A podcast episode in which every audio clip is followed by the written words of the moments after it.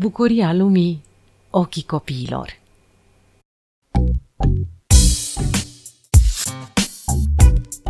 Teoria lui Teo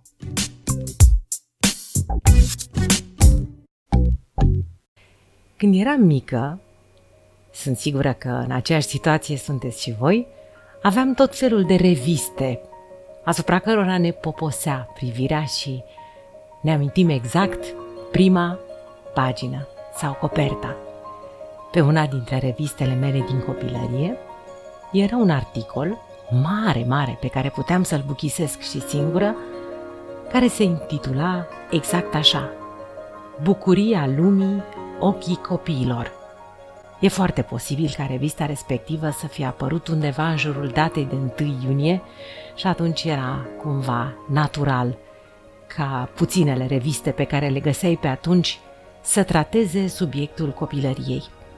Doar că, vedeți dumneavoastră, n-am găsit nicăieri în acel articol o întrebare pe care să-și o adreseze un părinte. Cum fac pentru ca bucuria mea, ochii copilului meu, să fie luminoși? Cum aș putea să-l fac fericit?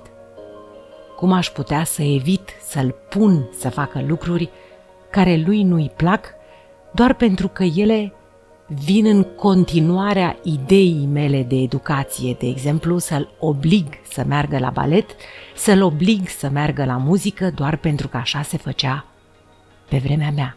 Sau poate că eu am avut acest vis care a rămas doar așa o dorință nemărturisită și atunci copilul trebuie să continue ceea ce părintele n-a reușit din vari motive, chiar dacă lui nu-i place deloc asta – chiar dacă el nu are nici talentul și nici chemarea de a cânta, de a dansa sau de a desena.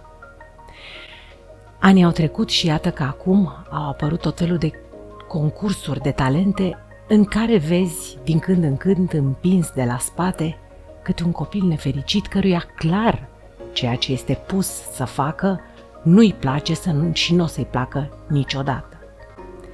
Abia așteaptă să împlinească o vârstă suficient de mare încât să-și poată impune punctul de vedere și să spună stop. De ce n-am face asta noi, părinții, de la început? De ce n-am încercat într-un fel subtil, care doar părinților le e caracteristic, să vedem în ochii copiilor noștri ce le face plăcere pentru a le oferi bucuria lumii? Copiii oricum vor alege, vă spuneam, ceea ce e mai bine pentru ei după ce vor fi pierdut mult timp și mai ales vor fi fost tarați de experiențe publice care nu le fac bine deloc.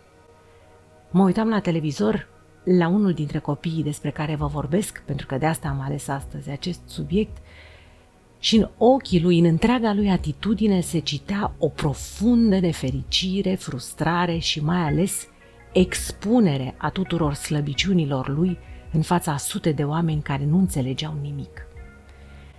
Eu zic așa, care este, pentru tine ca adult, cea mai mare bucurie? Libertatea, nu-i așa? Oferă în dar copilului tău. Astfel, el o să-ți facă, la rândul lui, cadou ceva ce tu-ți dorești foarte mult de la el. Respect. Pentru că ne-am obișnuit să clamăm respectul să-l poruncim și nu să-l merităm ca prieteni ai copiilor noștri. Mi se pare că suntem stăpânilor, lucru pe care la un moment dat îl mai aminteam într-una dintre teoriile noastre în urmă cu multe, multe luni.